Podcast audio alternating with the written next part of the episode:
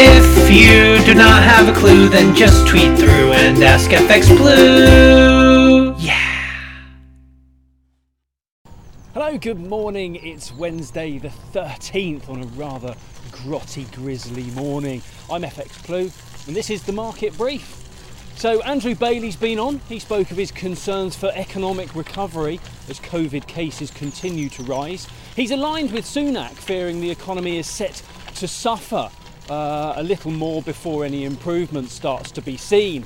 Um, the latest lockdown has flattened the Bank of England's recovery forecasts, and of course, a double dip recession can't be ruled out. Um, and while negative rates will be discussed at the next MPC meeting in the first week of February, it's unlikely that we'll see them act so soon. The MPC will want to see uh, what effect the, the 150 billion pound package has that was introduced at their last meeting, and of course, they want to consider any post Brexit effect before making further policy changes.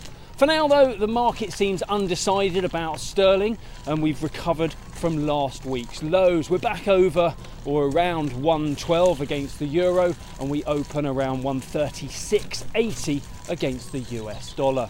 Um, over in the US, a few FOMC meetings have supported more measures to bolster the US economy. Uh, many believe the economy will need further monetary and fiscal support to recover from the low level of growth and economic activity we're currently seeing.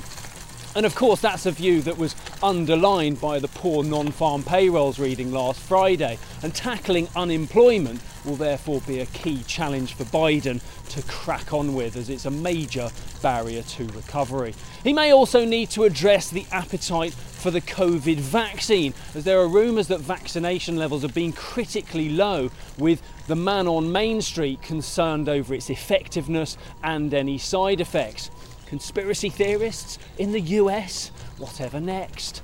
Um, in Washington, Vice President Pence has refused to remove Trump under his powers from the 25th Amendment, so the Democrat plan, plan to, uh, to impeach Trump uh, is trundling forwards towards the House. Over in the Eurozone, Merkel's been on. She believes the German lockdown may need to stay in place for a further eight to ten weeks. Um, but despite disappointment over the speed of delivery of the vaccine across the Eurozone, especially with the knock on effects to economic recovery, uh, the euro still recovered a little yesterday. We saw euro dollar cross back over the twin, uh, 122 mark, um, and indeed we kick off this morning around 122.50. Right, that's it from me. I should have brought the brolly, a little bit wet on the face. Um, have a great day and do join me again tomorrow. All the best. If you do not have a clue, then just tweet through and ask FX Blue. Yeah.